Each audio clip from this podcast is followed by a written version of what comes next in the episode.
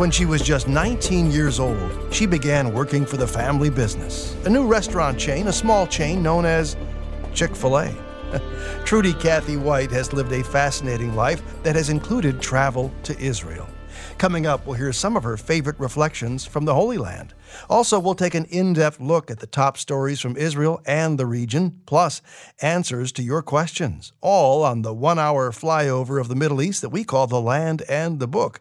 Our host is a one of a kind expert, Dr. Charlie Dyer, who has traveled to the Holy Land more than a hundred times. I'm John Gauger, inviting you to look with us at the stories shaping today's Middle East. Charlie, busy week in the Middle East. Boy, John, it is, although it never is not a busy week. It's amazing, isn't it? Uh, but it always gives us something to talk about, doesn't it? That's for sure. Well, starting with uh, last Sunday, there was a confrontation on the Temple Mount as Muslims there last Sunday protested allowing Jews to visit the site on Tisha B'Av. What exactly happened, and what was the basis for the protests? Well, the first thing we need to do is sort out fact from fiction in all the different reports. Clashes took place on the Temple Mount between the Muslim protesters and the police before any Jewish visitors actually arrived at the site. Uh, reports in Muslim news sources called the incident a Jewish assault on Al Aqsa. Hamas called it a provocation. Iran's news agency said Jewish settlers stormed the Al Aqsa Mosque. The Palestinian Authority called it a grave threat to security and stability. Now, while that all sounds serious, here's the reality. Around 1,600 Jewish visitors were allowed up on the Temple Mount on Tisha B'Av to view the place where the first and second temples once stood. Uh, this date is the date when the two temples supposedly were destroyed historically. Uh, photos of the visit show small groups of Jewish individuals walking in the open areas on the site, just like other tourists. They weren't chanting or protesting. They didn't enter the Al Aqsa Mosque or the Dome of the Rock. The Muslim demonstrators clashed with the police to try to force the police to withdraw permission for those individuals to visit, even though Israel has promised to guarantee free access to all holy sites for all religious groups. You know, Muslims can visit the Church of the Holy Sepulchre, uh, just like Christians can freely visit the Western Wall, and Jewish groups can visit the Temple Mount. Israeli Prime Minister Bennett refused to buckle to the threats and made it clear that such visits were allowed and would continue. Had he given in to those threats, it would have sent a message that violence or even the threat of violence will work to undermine Israel's laws and policies. Uh, one key takeaway from this, though, is the reminder that media outlets frame Israel's policies in as bad a light as possible. This wasn't an assault on the Al Aqsa Mosque. It was a consistent enforcement of a policy of free and open access that has been in effect for some time.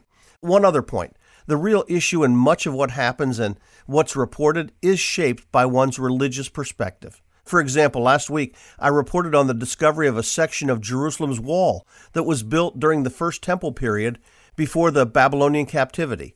Well, the wall is a fact, and so are the historical details of that period as recorded in the Bible. But that didn't stop Hamas from claiming the announcement was Israel's attempt to falsify and steal history, as if the uncovered wall and biblical account don't actually exist. Hmm. Uh, the reality is that Jerusalem was the capital of a Jewish kingdom, and two separate Jewish temples stood on what's now the Temple Mount. It's actually Hamas that's trying to falsify history, and sadly, many news outlets accurately reported their false statements without also reporting that the statements were historically inaccurate. But Charlie, back to the uh, the actual clash. I mean, is this not just one more way that uh, the new prime minister was being tested ultimately? That's exactly what it was. You know, it's a new government with a left-leaning edge to it, and they were pushing back, seeing if this government would collapse. Uh, thankfully, Bennett stood strong. Incidents of anti Semitism have been on the rise in our country, especially following the recent conflict between Israel and Hamas. How serious is the problem, Charlie, and, and what do we need to know to help counteract it?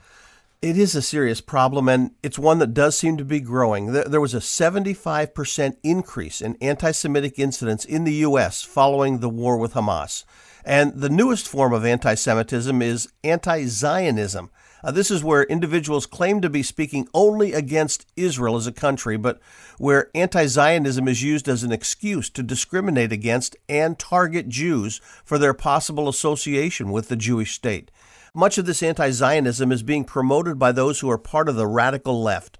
Uh, they're trying to frame the Israel Palestinian issue as one of racial prejudice and power and privilege. Words like disproportionality are being used to attack Israel for defending itself against the thousands of rockets launched by Hamas, as though it's somehow unfair for Israel to protect its citizens by effectively hitting back at Hamas for launching those missiles in the first place. Israel is also being accused of genocide, which is an emotionally loaded term. You know, genocide by definition is an act intended to destroy in whole or in part a national, ethnic, racial, or religious group. Genocide is what the Nazis tried to do to the Jews in World War II.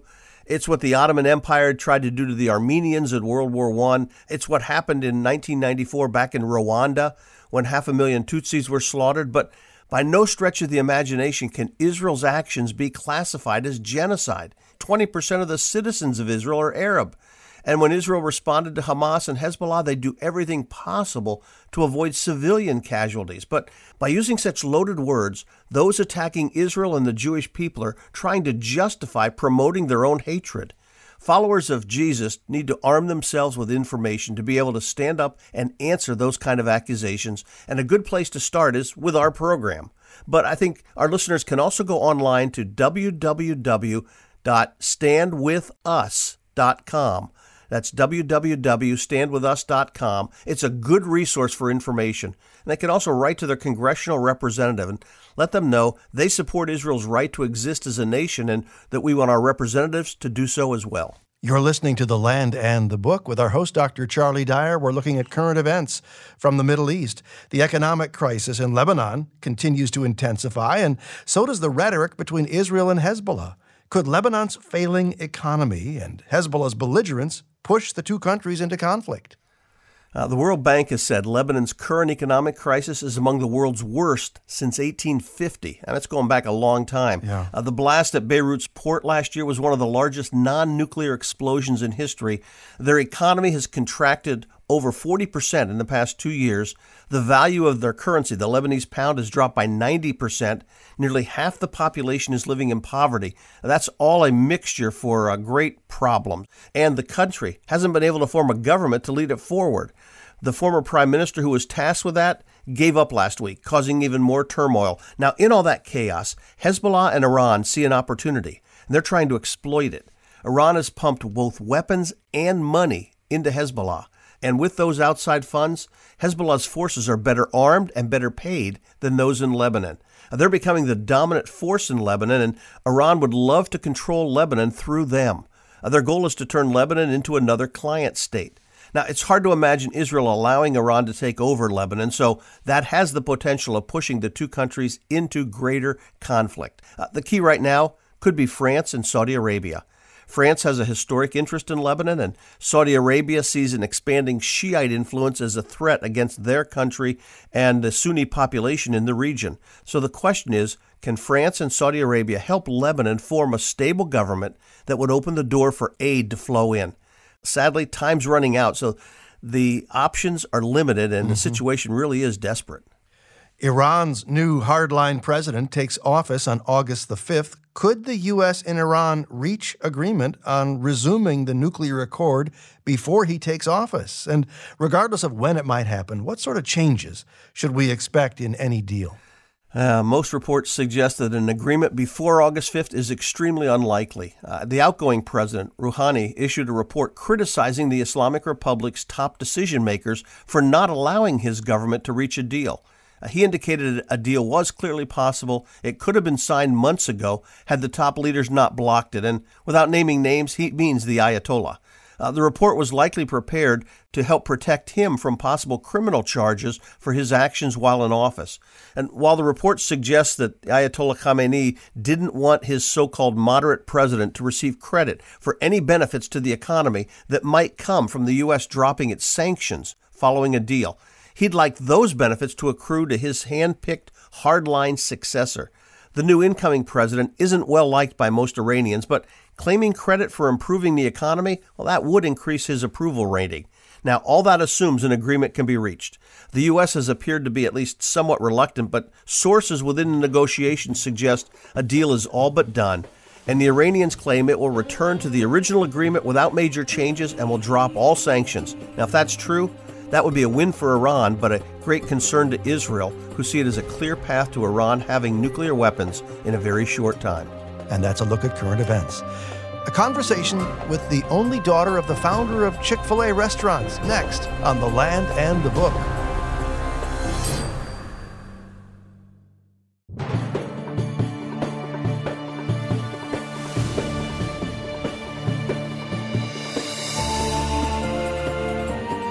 When she was just 19 years old, Trudy began working for the family business. She became an operator for a newer restaurant chain known as Chick fil A. Working out of Birmingham, Alabama, she became the youngest operator at that time. She's lived a fascinating life that has included travel to Israel. Her stories from growing up, her stories from the Holy Land, all ahead on the land and the book. I'm John Gauger, welcoming you on back. Let's pause for a minute and think about ways that we can build bridges into the lives of our Jewish friends. So you've got this relationship with your Jewish friend, and you're you're honest enough with each other that you can talk about Yeshua and you can talk about the Old Testament. Have you ever thought about connecting them? Dr. Michael Rydelnik has. He's the editor of the Moody Handbook of Messianic Prophecy. How could I use uh, this book, Michael, the, the Old Testament itself, to connect my friend with Yeshua in the Old Testament? Well, so often people say, well, we're still waiting for the Messiah. And you say he's come already. And I always say, how do you know he shouldn't have come already? And they say, well, no, we just can't know when he's coming. Well, actually, in Daniel 9, 9 24 through 27, it gives a wonderful description of when Messiah should have come. Now, in the handbook, it gives real good details about how to understand the coming of the Messiah and when he was supposed to have come. But simply put, it gives us a clue about when Messiah should have been here, even if you don't get the whole thing about the weeks and the calculations and all. You, will understand it from reading the book. It's not that hard. But here's the key it says afterwards, the people of the prince who is to come. The prince who is to come is this ruler that will come from the Roman Empire. The people, not him, but the people, the Romans, will destroy the city of Jerusalem and the sanctuary.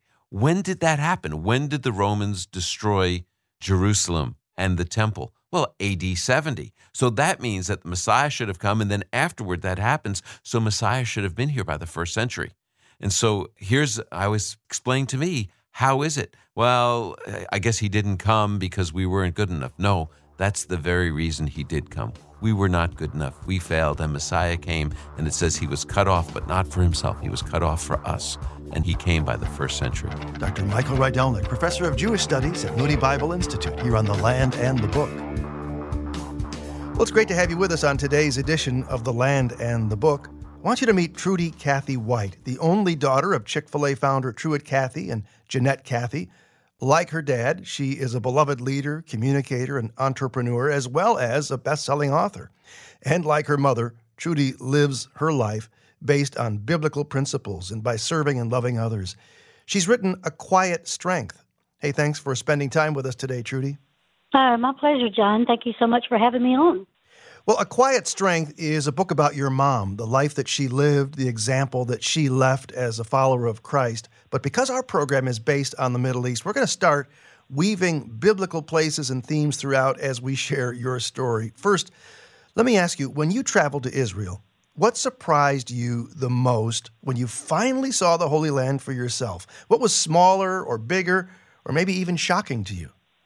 You know, John, what, what I recall the most about that experience was remembering a song that my mother sang often around the house. I don't know the title of it, but I remember one of the lines as I walked today where Jesus walked and felt his presence there. Mm-hmm. Um, we know that God is with us all the time, no matter where we are, but it was something about being in that particular place that reminded me of just the awesomeness of God's presence and power with us. And it was unbelievable to really walk those streets and walk the paths and walk those areas and think Jesus walked through this place and the impact that he had on my mother's life and on my life as a result uh, from his word for sure. How about a favorite story about your experience in the Holy Land? I bet uh, even now, when you get together with family and friends, something bubbles to the surface uh, from that experience. Most definitely. When we went, uh, John, we decided to take our oldest daughter and her husband and their three oldest children. So we actually went with grandchildren as well.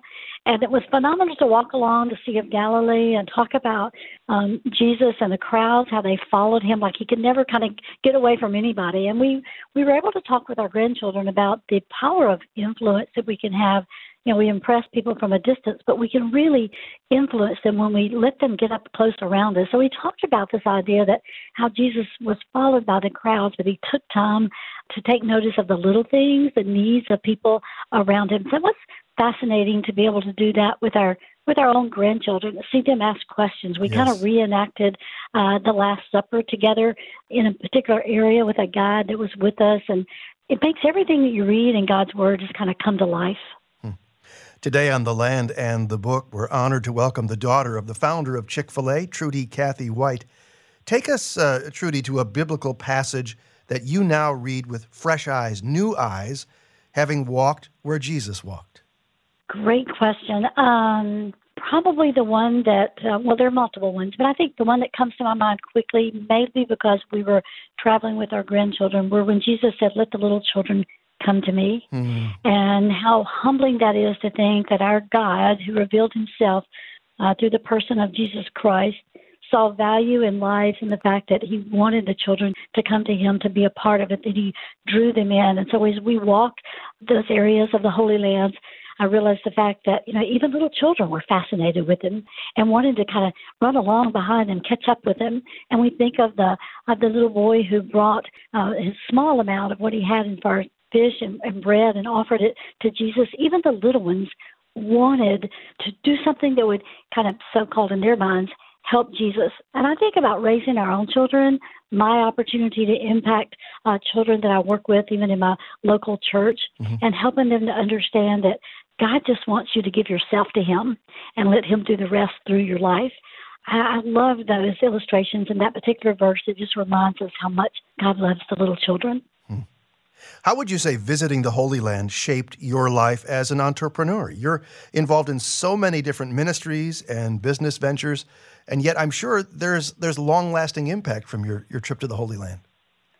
Well, most definitely. I think that one of the things that it reaffirmed for me is there's a lot of people go through their life and they feel like they kind of separate their faith uh, and maybe their work or maybe their personal life and their professional life Um, what it reminded me of was the importance that you know your faith is your walk of life. It is it is the decisions that you're making every day. It becomes the, the key important. In fact, it is a value within our family. Is our Christian faith is number one value that our family talks about a lot, and that faith weaves itself in and out of our day to day routine. Whether it's going to the grocery store, meeting with other business people in the community, impacting lives at church, wherever we are, what we're doing, mm. there's the reminder that our, our faith is central uh, to what we do in life. I cannot help but asking the daughter of the founder of Chick fil A, what about opening up a restaurant in Israel? Any thoughts? well, you know, anywhere we can have an opportunity to impact lives, we were very much open for that. We like to tell people we're really not not in the chicken business. We're actually in the people business. So we enjoy the opportunity of influence. Who knows? Someday we'll be there. Yeah. At the age of 19, she ran a Chick fil A restaurant. Our guest today on The Land and the Book is the daughter of Truett and Jeanette Cathy. You know, since we're on the subject of Chick fil A, you know, I, uh, just marvel at the universally satisfying customer experience I have whenever I visit a Chick fil A. The people are always polite. They're always going out of their way, uh, almost shocking at times. I have to imagine that Jesus is somehow factoring into that. I mean, valuing people is something Jesus did, serving people is something Jesus did. Yeah. Uh, talk about that component to the work. Well, first of all, let me tell you, our Chick fil A operators are just outstanding. Uh, they are there not for an investment into a business, but for an investment into the lives of those around them. And that's what shows up, John. Like when you go to eat there, or other people, they recognize that customer service is so unique. And oftentimes we talk about a second mile service, but also part of our, our, our business concept is the fact that you know, we base what our business decisions on biblical principles, and those seem to work, you know, and I don't know why that surprises anybody, but they go hand in hand. From the very beginning, when my dad got into the restaurant business, he discovered uh, very early on that a good name is rather to be chosen than great riches, what it says in Proverbs 22:1. And one of the ways he realized that he could build a good name or a great reputation was to look at biblical principles and apply those. So we're to love God, we're to love others, and one of the greatest ways we honor the Lord is how we serve. As we steer our conversation toward motherhood, let me ask you who's your favorite mother in the Bible and why? Mine is Hannah, the mother of Samuel. I love her mm-hmm. persistence. I love her quiet humility and yet her determination to uh, see a, a, baby of some kind in her life. And it happened for her. What about you? Yeah, I you know I go to the mother of Jesus. I think about uh, what that journey could have possibly been like for her as a young mother to be pregnant, carrying the Lord, the Savior of the world, mm. and and I love her prayer afterwards when she talks about that, you know, just the humility that she displayed my mother often reminded us that she wanted us to realize the fact we need to remember who we are and whose we are. Mm. And I think that um, Mary, as the mother of, of Jesus, realized the fact that she walked humbly before the Lord. She raised the child in a way that he would walk in the ways of the Lord. And uh, a tremendous example for all of us of, of how she, in humility, mm. uh, took on the role that she had been given. What's one biblical mother who, in your judgment, maybe doesn't quite get the press she deserves? well, now I would think there are probably several of them out there. And it's interesting that so many of the women of the Bible have almost a, a supporting role in what they do, and yet it's extremely significant. I compare that to even even my mother because I wrote this book, A Quiet Strength. I, I wanted the people to realize that you know, in life, you don't have to be in the spotlight. You don't have to be on the stage all the time. But oh my goodness, the impact you can have by coming alongside and supporting uh, the work of the Lord and what's going on. And in that particular uh, way, you are going to add so much significance to the kingdom and to the people around you in terms of influence for sure. Hmm. She's a beloved leader, communicator, and entrepreneur, as well as the author of A Quiet Strength. And like her mother, Trudy Cathy White lives her life based on biblical principles and by serving and loving others. What about your own mom, Jeanette? How did she impact you spiritually? Much of my mom's impact on my life came from her experiences as a young girl. Her earthly father walked away from her when she was a baby in arms, so she never knew her earthly father. When she was five years old, someone introduced her to her heavenly father who became her perfect father. She never had any regrets. She was so appreciative for the blessing that she was able to walk alongside uh, a heavenly father who would take care of her and protect her. And because of her personal relationship with Jesus Christ, oh my goodness, that was the biggest impact it had on my life. My mother talked about God, she talked to God. And and so I grew up in that kind of an atmosphere yeah. watching my mother's walk with the Lord and so much of that impacted my walk of faith. I, I will say one other thing as well. My parents never really protected me from uh, a lot of their discouragement and hard times and, and difficulties because they certainly had their share of it.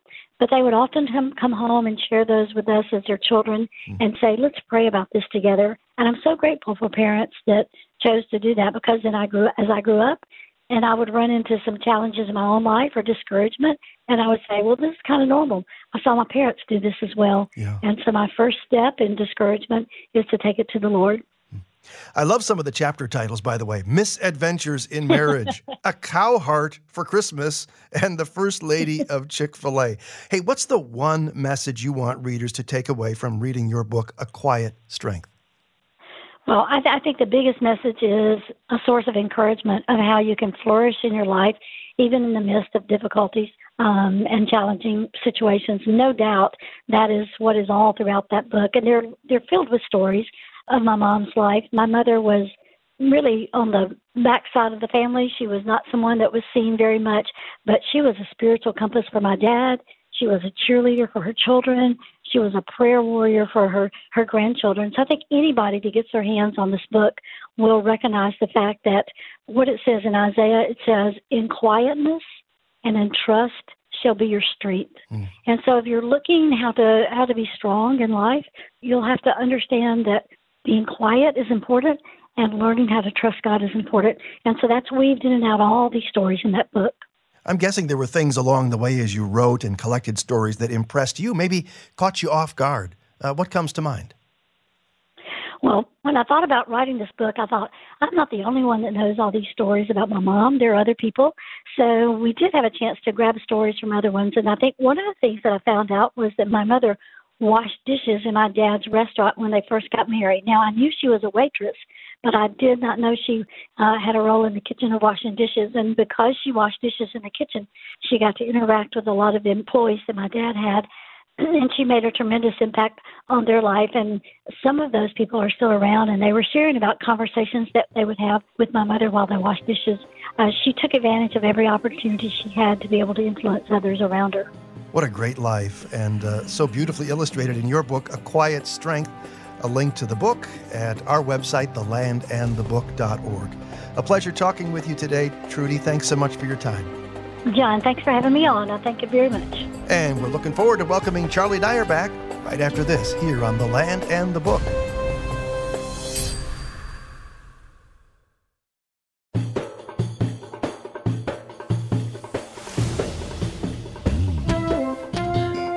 Appreciate you hanging out with us here at The Land and the Book for our Q&A segment next. I'm John Gauger with our host, Dr. Charlie Dyer. Q&A, of course, questions and answers. Charlie, where do the questions come from? uh, from listeners. Uh, if they are reading through the Bible or reading something, had a question, they, they send an email, and I just love it. So, whatever they're fascinated in, I'm fascinated in studying and sharing. Okay, let's dig into our questions for today. The first from Terry, who takes us to Acts 24, verse 20. Uh, he says, There appears to be a partial incomplete sentence, unfinished thought, or sentence fragment. The rest of Acts and the entire whole Bible that I recall is in complete sentences unless I'm forgetting some verses like this. Can you explain why this is a seemingly unfinished sentence? Yeah, and I know in English we're taught to try and avoid starting a sentence with a conjunction like the word or, uh, but it's actually technically not incorrect. And in spoken language, like Paul's speech, which is what's going on there in that chapter, uh, we do tend to be more informal. Now, here's what I think's happening.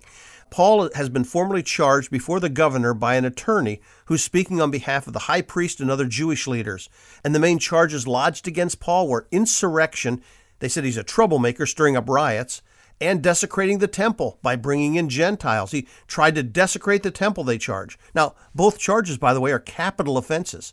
So Paul begins his defense by denying both charges and explaining why he was in Jerusalem. And then he gets to the main legal issue and he says it was Jews from Asia who really started the riot and they ought to be here before you and bring charges if they have anything against me. Or else, if they've left it up to the religious leaders to bring charges, then the religious leaders should state what crime they found in me when I stood before the Sanhedrin. Paul then adds that the real issue that upset them is the issue of whether someone can rise from the dead. Now, in a purely grammatical sense, verse 20 is a complete sentence.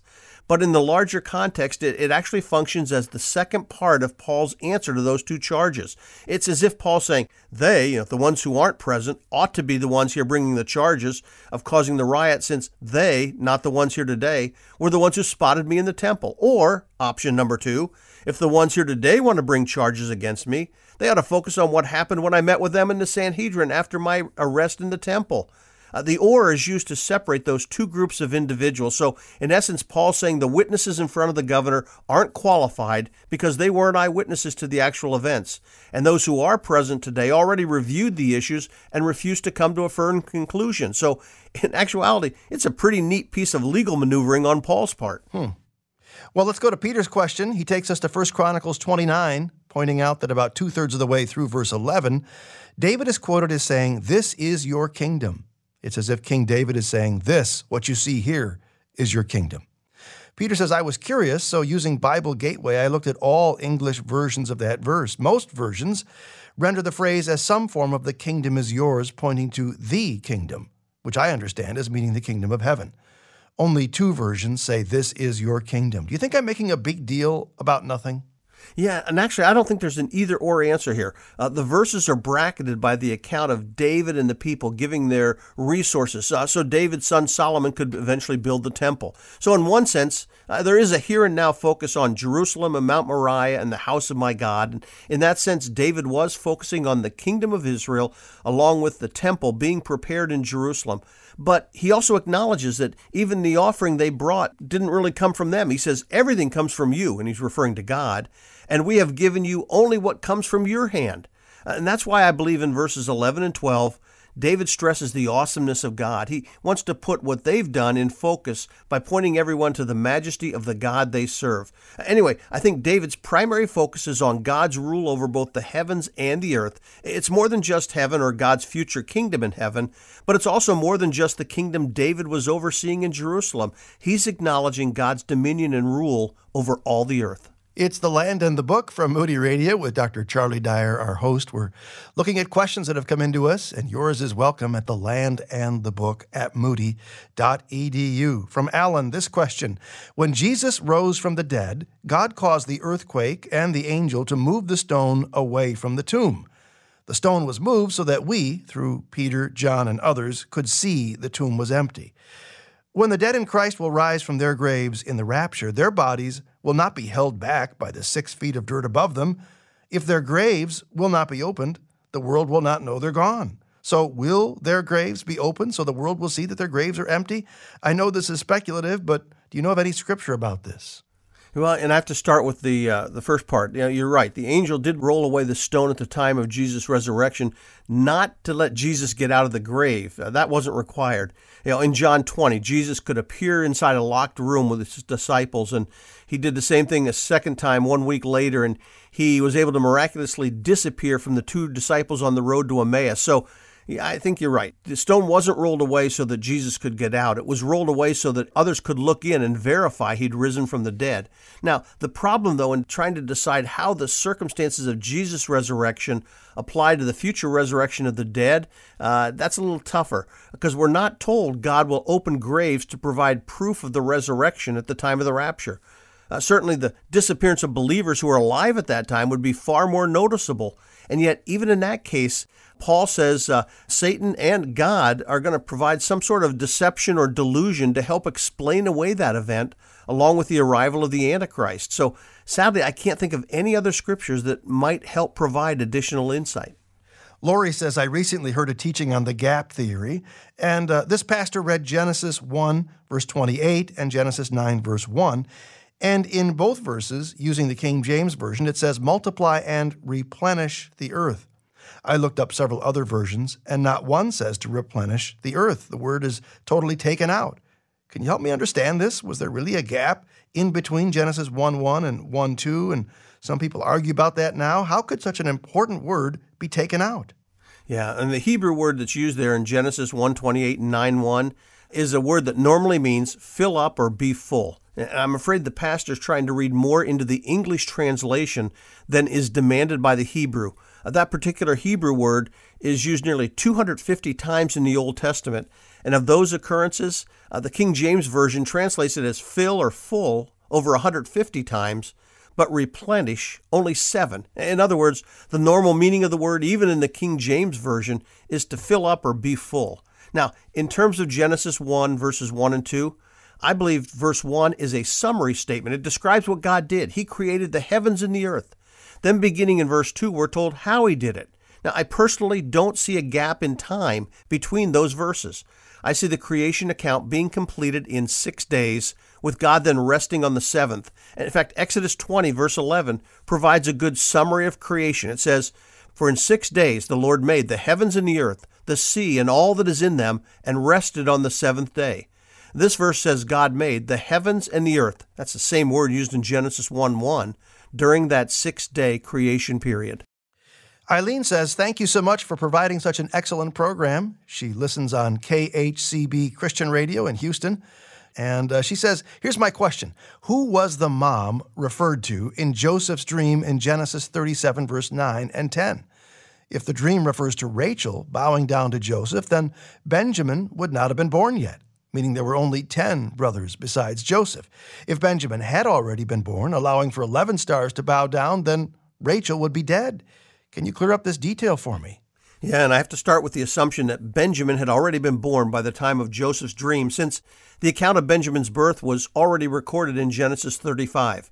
And of course, that means Rachel had also died before the time of Joseph's dream, since she died giving birth to Benjamin. So, in light of that, I take Jacob's reference to your mother there in chapter 37 to be pointing to Leah.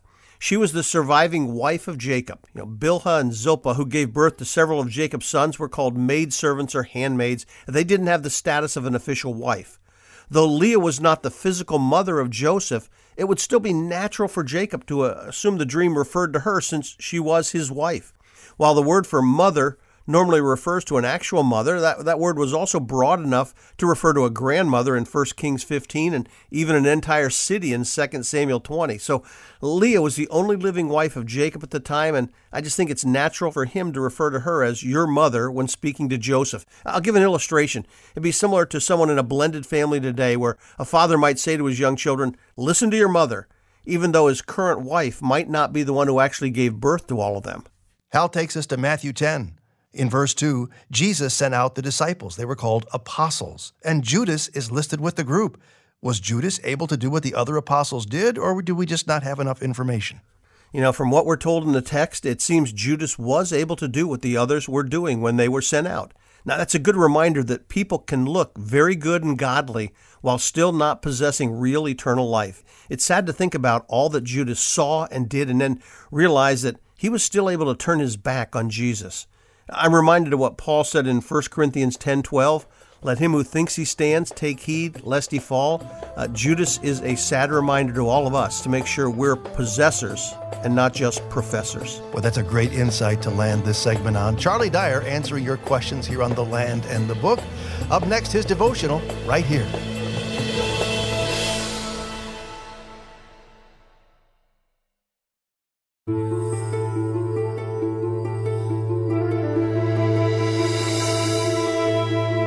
Welcome back to The Land and the Book from Moody Radio. I'm Jon Gauger, confessing that uh, at our house, I don't do well with the scheduling. And when it comes to balancing the checkbook, that's for my wife too. She handles both of those things.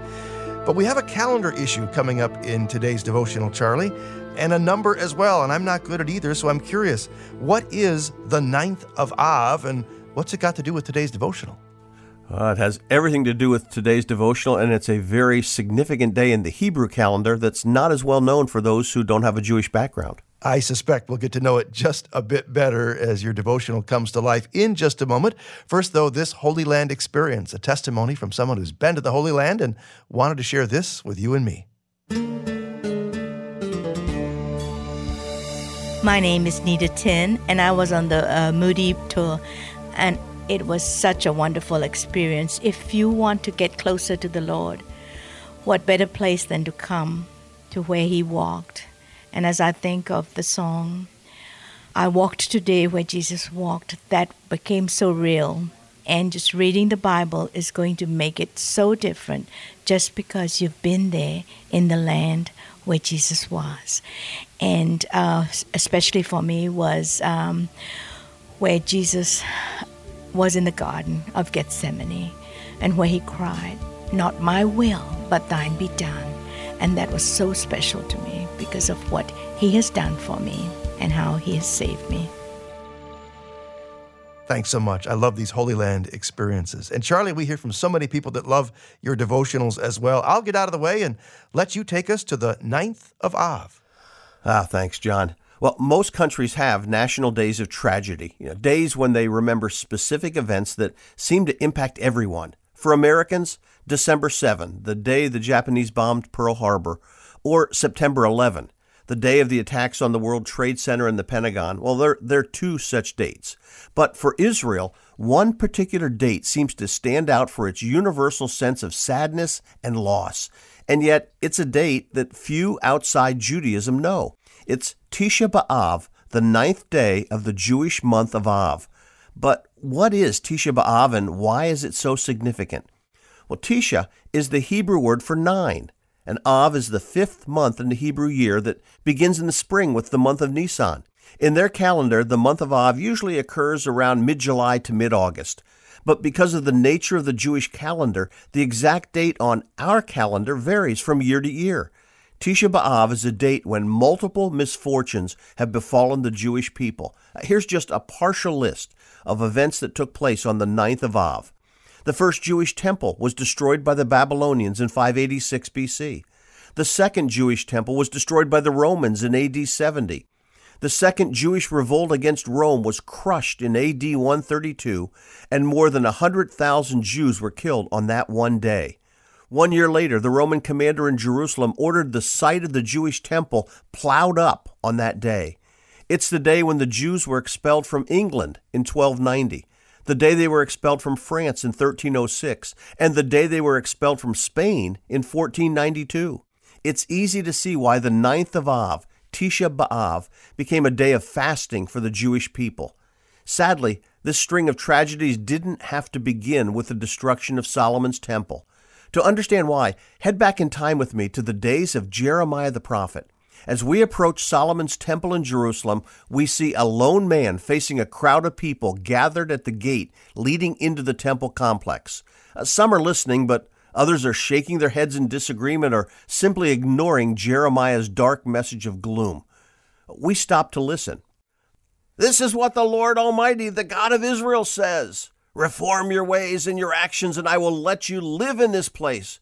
Do not trust in deceptive words and say, This is the temple of the Lord, the temple of the Lord, the temple of the Lord.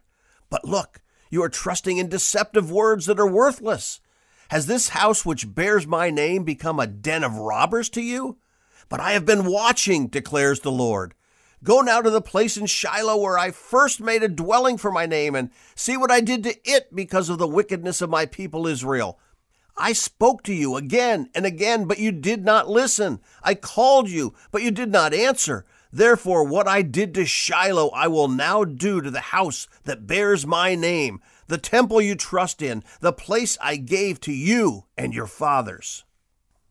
Well, the nation chose to ignore God's word of warning sounded by Jeremiah, and sadly, they paid the price.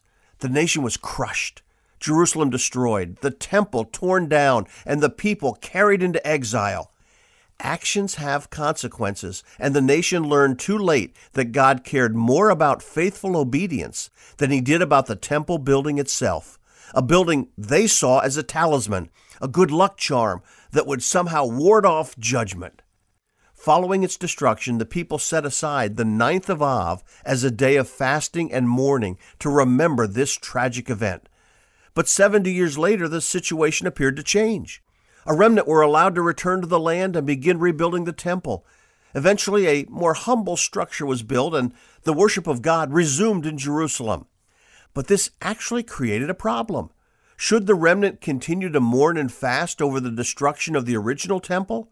Or should they cease fasting now that a new temple has been built? So let's travel forward to the time of the prophet Zechariah. We're standing at the same location, though the temple now in front of us is rather plain and simple. A delegation has arrived to ask the priests a question Should I mourn and fast in the fifth month as I have done for so many years? And at that precise moment, God provides an answer through Zechariah. When you fasted and mourned in the fifth and seventh month for the past 70 years, was it really for me that you fasted? The people had added a fast on Tisha B'Av to go along with the fast on the Day of Atonement. But God saw into their hearts and realized these fasts were nothing more than outward displays of piety that weren't matched by a genuine heart attitude. Zechariah then summarizes many of the sins denounced seven decades earlier by Jeremiah to show that the hearts of the people hadn't really changed. Jeremiah had called on the people to do what is just and right, and now Zechariah reaffirms the need to administer true justice. He also adds the word hesed, loyal love, sometimes translated as mercy or kindness. It pictures covenant faithfulness, a willingness to be men and women of their word, and he calls on them to demonstrate these characteristics, each to his neighbor.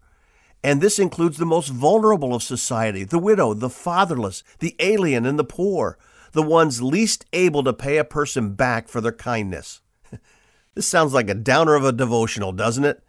Well, in one sense, it is, because sin brings sad consequences. But Zechariah ends his message on a positive note. He looks beyond the problems of his day and reminds the people of God's sure promise of hope. I will return to Zion and dwell in Jerusalem. Then Jerusalem will be called the city of truth, and the mountain of the Lord Almighty will be called the holy mountain. God promises to someday return to bring about a time of peace, truth, justice, and holiness. Sounds too good to be true? God answers that objection. It may seem marvelous to the remnant of this people at that time, but will it seem marvelous to me? asked God. After all, God can do anything.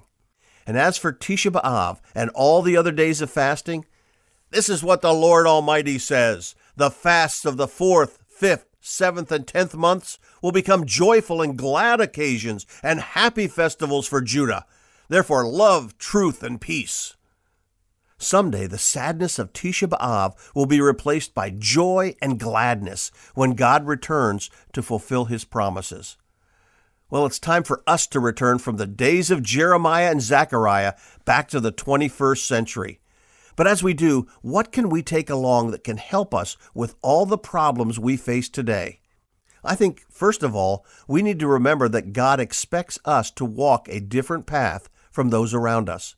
We're to be speakers of truth, seekers of peace, and doers of justice, all the while living lives of holiness. And second, we can focus on the promise made over and over again in God's Word that His Son is coming back. Keeping that sure hope before us gives us the motivation to live in a way that pleases him. Peter perhaps said it best in 2 Peter 3:14.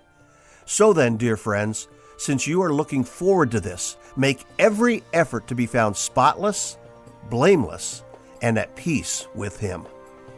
Thank you, Charlie. And you can hear today's program again in its entirety at our website, thelandandthebook.org. Listen, if you have discovered this broadcast and appreciate its impact in your life, why not share us with a friend? Uh, you know, not everybody lives within listening range of a radio station, but they can always enjoy the podcast at thelandandthebook.org. That's thelandandthebook.org. Our email address is thelandandthebook at moody.edu. That'll do it for today's edition of The Land and the Book, which is a production of Moody Radio, a ministry of Moody Bible Institute.